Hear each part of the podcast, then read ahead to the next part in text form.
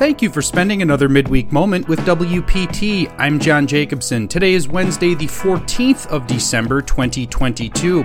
Before we get started, sponsorships for the midweek moment are now open for 2023. If you're a regular listener and would like to learn more about becoming the title sponsor for this podcast, please email info at WPTOnline.org to learn more about this great opportunity to get in front of the state's largest taxpayer association.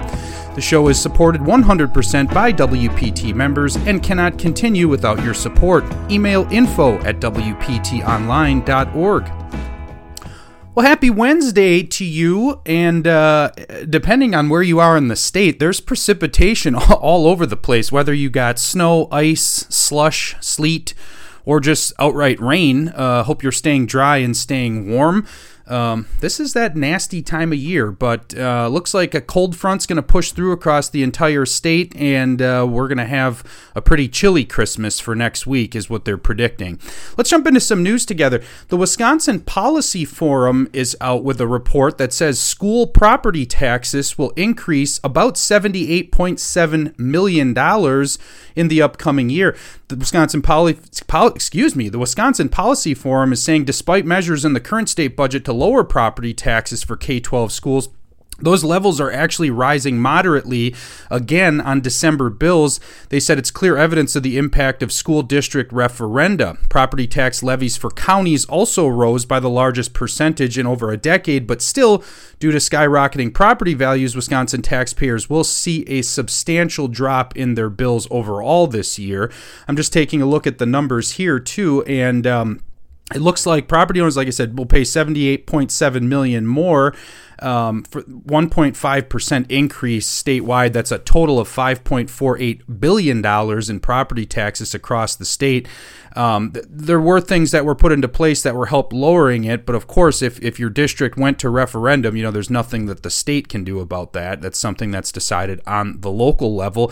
In all, 219 districts we'll see their levies go up on December's bills. 186 will see decreases, and 16 school districts will stay exactly the same. According to the report, voters have approved 456 referendum questions since 2018. That includes 246 for operating budgets and 210 for capital projects.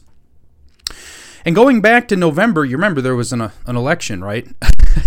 and sorry to bring it up again, but uh, so the numbers were certified by the Wisconsin Elections Commission, so all numbers are kind of locked in now, and we're able to see that Democrat Governor Tony Evers took more votes than Tim Michels in three of the state's congressional districts last month, and narrowly fell short in a fourth as he won statewide by 3.4 percentage points, according to a report out from WisPolitics. The numbers underscore, they say, that Democrats may need a strong performance from their presidential nominee in 2024 to help them be competitive in the third district. That's over where Derrick Van Orden won Congress and flipped that seat from longtime uh, Democratic seat currently held by uh, Congressman Ron Kind. It's very, very interesting. Evers took 77% of the vote in the fourth congressional district. That's Milwaukee. That's the most partisan of the state's eight districts. Uh, Mandela Barnes received 77%. And in the second, and I'm just taking a look at the map here, in the second district, um, which is uh, Dane County, the Madison sort of district, that's Congressman Mark Pocan.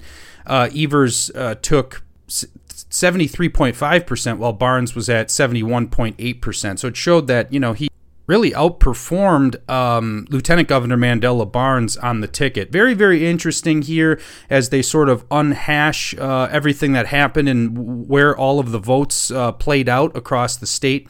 And so uh, it is certainly something worth looking into a little bit more. Um, Mandela Barnes only really won um, the the Milwaukee and Madison congressional districts, but he lost in all of the other congressional districts around the state. Interestingly, too, uh, to jump over into a new topic, the FCC or the Federal Communications Commission has a new broadband map where you can take a look for your address, what kind of broadband and internet access you have.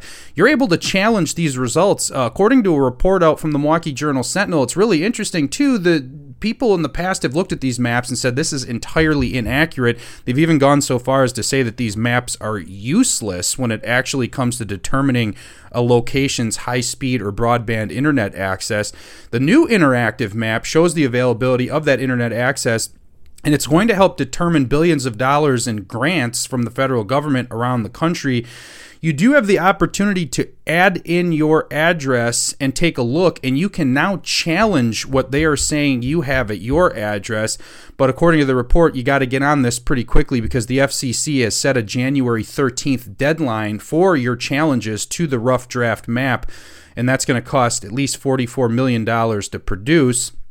Experts say the FCC's new mapping system is a step in the right directions for delivering high speed internet, also known as broadband, to millions of Americans who need it. According to the Journal Sentinel, they need it for work and everyday life. Getting accurate data has been difficult, even with address by address input. But alas, that's why you're going to want to get out there and check this website, put your address in and challenge it if it's wrong. Obviously, Wisconsin has an issue with rural broadband access. A lot of federal money, COVID relief money, and just state money has gone into expansion grants. Uh, that's why Speaker Robin Vos said that there'll likely not be too much more in the upcoming state budget because there's a lot of money in the state that has not been spent on these grants.